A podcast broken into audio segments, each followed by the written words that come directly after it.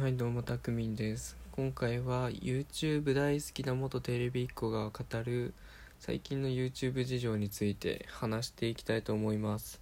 最近あれですよね。芸能人の方がどんどん YouTube に入ってきてなんかまた新しい風が吹いてるなっていう感じがあるんですけどまあその中でも芸能人の中でもあのヒットしているチャンネルヒットしてないチャンネルの違いについて話していこうかなと思います。まあ言わなくてもわかるけどあくまで個人の見解ですってことですね。まあ本当に最近で言うとあれかなあの宮迫さんがさヒカルさんとかいろんな YouTuber の方とコラボしてるのがあの目立ちますよね。まああれはなんかね結構いいパターンだと思っててその宮迫さんの芸人としての面白さがすごい引き立つというかやっぱトーク中心のを撮ってるんで結構なんだろうな見てて面白いなとは思いますね。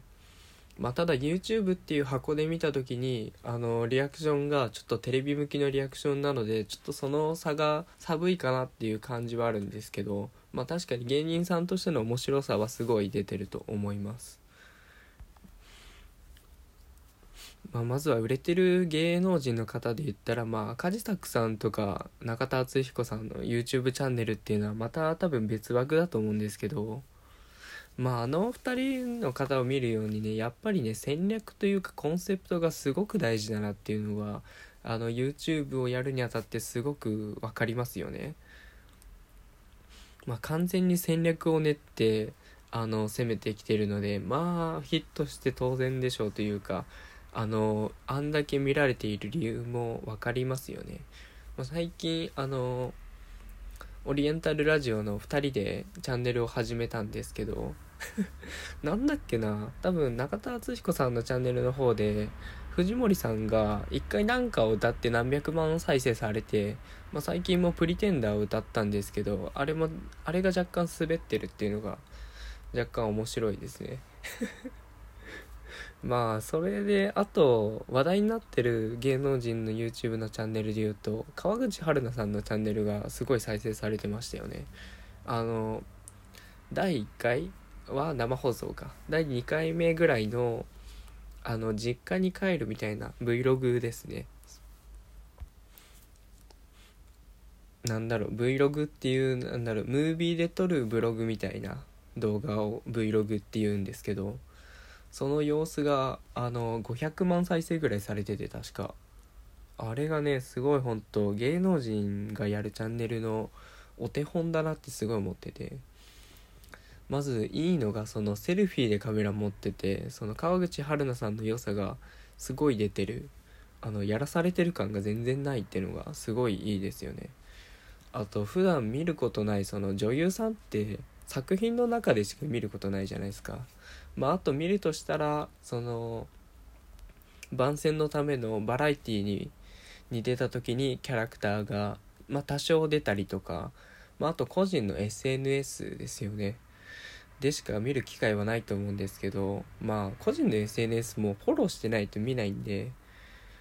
結局そんなに見る機会ってあんまりないと思うんですよ。まあその中で YouTube っていう窓口でああいうありのままというか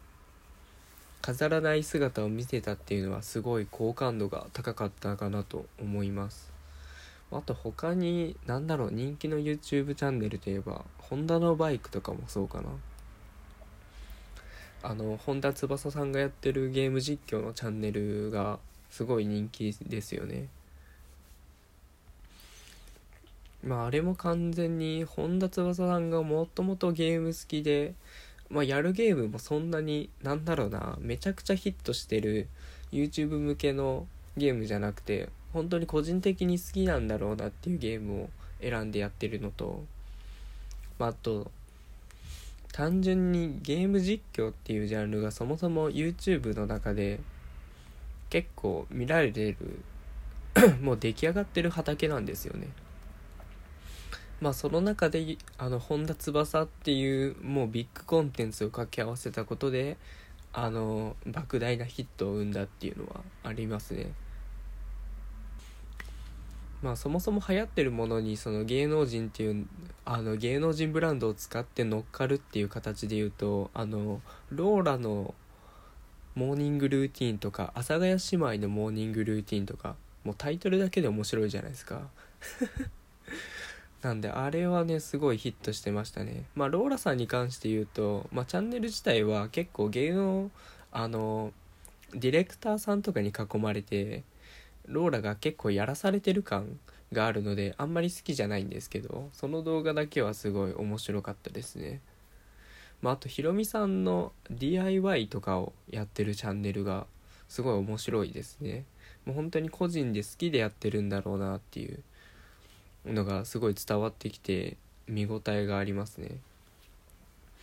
あと江頭さんのチャンネルも結構ヒットしてますよね、まあ、昔からなんだろうああいうテイストの番組をやってたんですけどそのゲストの方に絡んで江頭さんがむちゃくちゃな無茶ぶりをして勝負を仕掛けて破天荒するみたいな。のは結構昔からあったんですけどまあそれを YouTube に持ってきたっていうのはすごい面白いですよね。まあやっぱりそのやらされてる感と自分が楽しんでやってるかっていうのはすごい大事だなっていうのは思いますね。なんか YouTube 見てる層も結構目が肥えてきてるのでやっぱりなんだろうな YouTuber のその親しみやすさとかリアルな感じが好きで見てるのでその芸能人がその売れようと思って YouTube 来ましたとかどうせこの企画やってればいいんでしょみたいな感じが出てるとなんかちょっと嫌だなっていうのが残りますね正直。まあそれで言うとあの朝日奈央さんとかの動画を見るとあのまさにその通りなんですよ。こういう街ぶらしときゃいいんでしょとかカバンの中見せときゃいいんでしょっていう感じがすごいあってなんだろうあんまり伸びてない気もしますね。まあそもそも本人が売れてるかどうかっていうのが疑問なんですけど。まあそれは置いといて。ああとなんだろうな。あの渡部さんのチャンネルも結構トークが面白くていいんですけど。まあいかんせんマニアックすぎて見られないっていうのがありますね。まあ喋る機会がないんでつって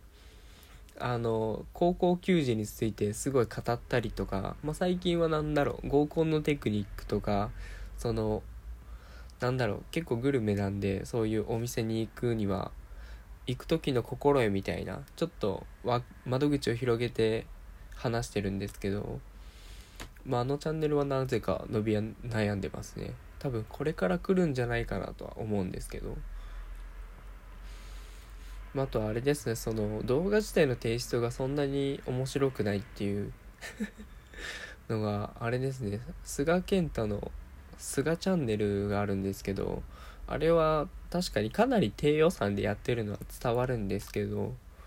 なんだろうなあの「水曜どうでしょう」の2番線時間というか スタッフたちの悪ノリがすごいっていうね。なんか